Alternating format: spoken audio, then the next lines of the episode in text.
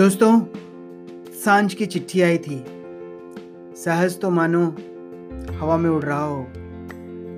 फिर से वही खुशी, वही रौनक लौट आई थी उसके चेहरे पे। चिट्ठी में लिखा था, डियर सहज, तुम उस दिन अचानक से स्कूल में आ गए तो हम बहुत डर गए थे। तुमको देखकर बहुत अच्छा लगा। तुम्हारी हिम्मत से तो हम चौंक ही गए, पर हमको बहुत डर लगता है। मम्मी पापा को भनक लग गई तो बहुत बड़ा तूफ़ान आ जाएगा। तुमको नहीं पता हमारे मम्मी पापा की सोच। वो बहुत पुराने ख्यालों के हैं। तुम्हारा हमारे घर आना जाना ही बहुत बड़ी बात है उनके लिए। हमारी उम्र के किसी भी लड़के को घर में आने की बिल्कुल ही अनुमति नहीं है। तुम एक एक्सेप्शन हो, अपवाद हो। ऐसे में हमको तुम्हारी और तुम्हारी इज़्ज़त की बहुत फ़िक्र होती है। तुमको कोई कुछ बोल दे तो हमको बर्दाश्त नहीं होगा, सहज। हम तुमको सब, सबसे छुपा कर रखना चाहते हैं। तुम मेरे हो। तुम मेरे बिल्कुल अपने हो। हम दुनिया के सामने कोई तुम्हें कुछ भी बोल दे, बर्दाश्त नहीं कर सकते। तुम सबसे अलग हो, सहज, और हमारे लिए सबसे खास हो।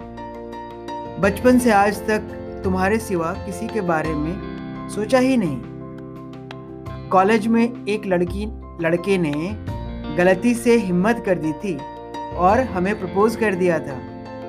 वहीं थप्पड़ जड़ दिए थे उसको। देखो, हमको रुलाना नहीं सहज। हमारी तबीयत खराब हो जाती है ना, जब भी हम थोड़ा सा भी रो देते थे। इस बार जब तुम आए थे तो हमको तुम्हारा स्वेटर पुराना लगा। तुम्हारे लिए एक नया स्वेटर बुन रहे हैं। स्कूल में ही छुपा कर रखे हैं और खाली टाइम में बुनते रहते हैं।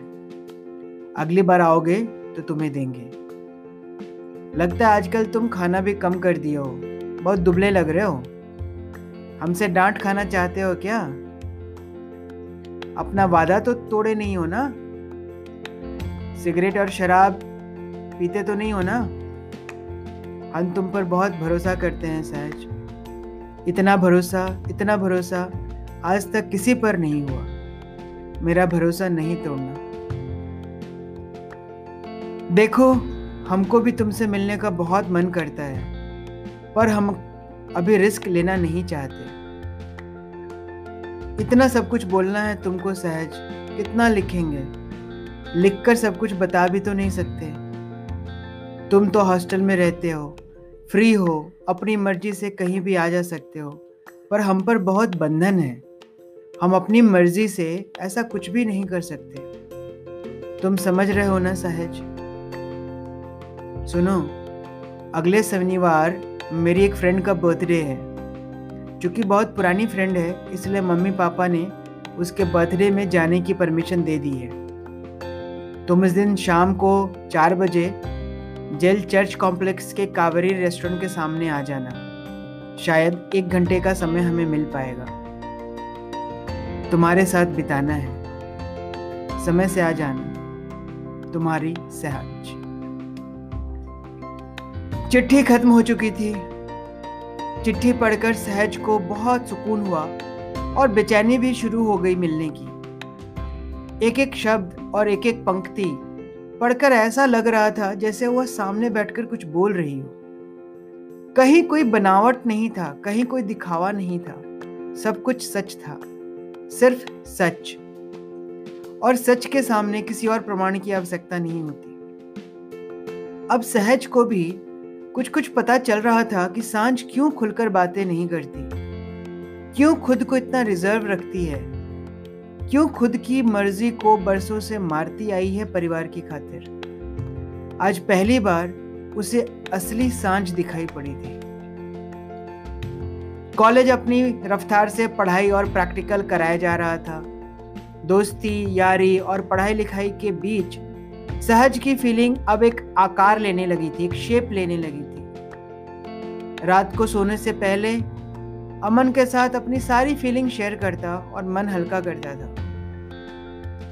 एक तरफ़ सहज अपनी फीलिंग को लेकर काफ़ी मज़बूत होता जा रहा था, वहीं काम्या भी एक एक कारनामे करते हुए दोनों दोस्तों में दूरी बढ़ाने की कोशिशों में लगी हुई थी।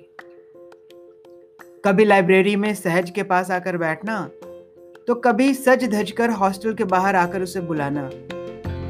सब कुछ जानते हुए भी इन हरकतों का कारण सहज को समझ नहीं आ रहा था। इसका असर भी अब दिखने लगा था। आठ साल की पुरानी दोस्ती और उस दोस्ती का दम्भ भरने वाले दोनों दोस्तों में अब कुछ दरारें दिखनी शुरू हो गई थी।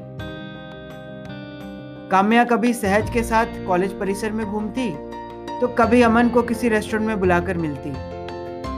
वैसे तो उसने अमन को बहुत पहले ही किसी भी तरह की रिलेशनशिप से मना कर दिया था, फिर भी ऐसे छुप छुप कर मिलने की वजह समझ नहीं आ रही थी। सहज ने अमन को भी समझाने की बहुत कोशिश की, पर उस पर तो नशा सा चढ़ा हुआ था। रांची एक बहुत खूबसूरत शहर है।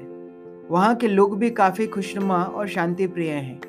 बहुत ज़्यादा भागम भाग नहीं होती। जहाँ एक तरफ़ सहज अपनी साँझ को लेकर बहुत सकारात्मक हो रहा था, वहीं दूसरी तरफ़ अमन से बढ़ती दूरी उसे बहुत परेशान कर रही थी। दोस्ती ना टूटे, इसलिए उसने काम्या को डांट कर अमन से दूर रहने को भी कहा और खुद भी दूरी बना ली। सहज तो दूर हो गया, पर अमन को काम्या ने अपने मोह पाश में बहुत मजबूती से पकड़ लिया। नतीजा वही हुआ जो वह चाहती थी। अमन को उसने यह महसूस करा दिया कि सहज उन दोनों के बीच आकर दोनों को दूर करना चाहता है। धीरे धीरे अमन के मन में भी यह बातें घर कर गई। किसी झूठ को भी सौ बार एक इंसान लगातार बोले तो वह सच प्रतीत होने लगता है। अमन के साथ भी कुछ ऐसा ही हुआ। उसे सहज से ज़्यादा अब काम्या की बातों पर भरोसा होने लगा। कहते हैं ना, दोस्ती और लड़की में हार हमेशा दोस्ती की ही होती है। बिल्कुल सच कहा गया है। इतने वर्षों की दांत काटी दोस्ती अब टूट चुकी थी। दोनों नदी के दो किनारे बन चुके थे। बातचीत तक बंद हो चुकी थी। काम्या अपने मकसद में कामयाब हो चुकी थी। उसे बहुत खुशी थी क्योंकि अब उसके रास्ते का कांटा सहज हट चुका था। अब अमन को समझाने वाला कोई नहीं था। अमन के बाकी दोस्तों में हिम्मत नहीं थी कि उसे हकीकत बता सके और समझा सके। दोनों की अब निकल पड़ी थी। आए दिन क्लास या क्लास के बाद अमन और काम्या के चुप चुप मिलने के किस्से कॉलेज में सुने जाने लगे थे। सहज एकदम अलग हो चुका था। इन सब चक्करों में पड़कर सहज का दिमाग खराब हो चुका था। अब उसके पास अपनी भावनाएँ शेयर करने के लिए कोई भी नहीं था। साँझ के सिवा पर उसकी भी अपनी मजबूरियाँ थी। साँझ उसके लिए हमेशा उपलब्ध नहीं थी।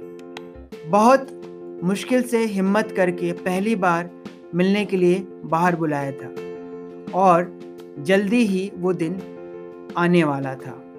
आज की कहानी में बस इतना ही।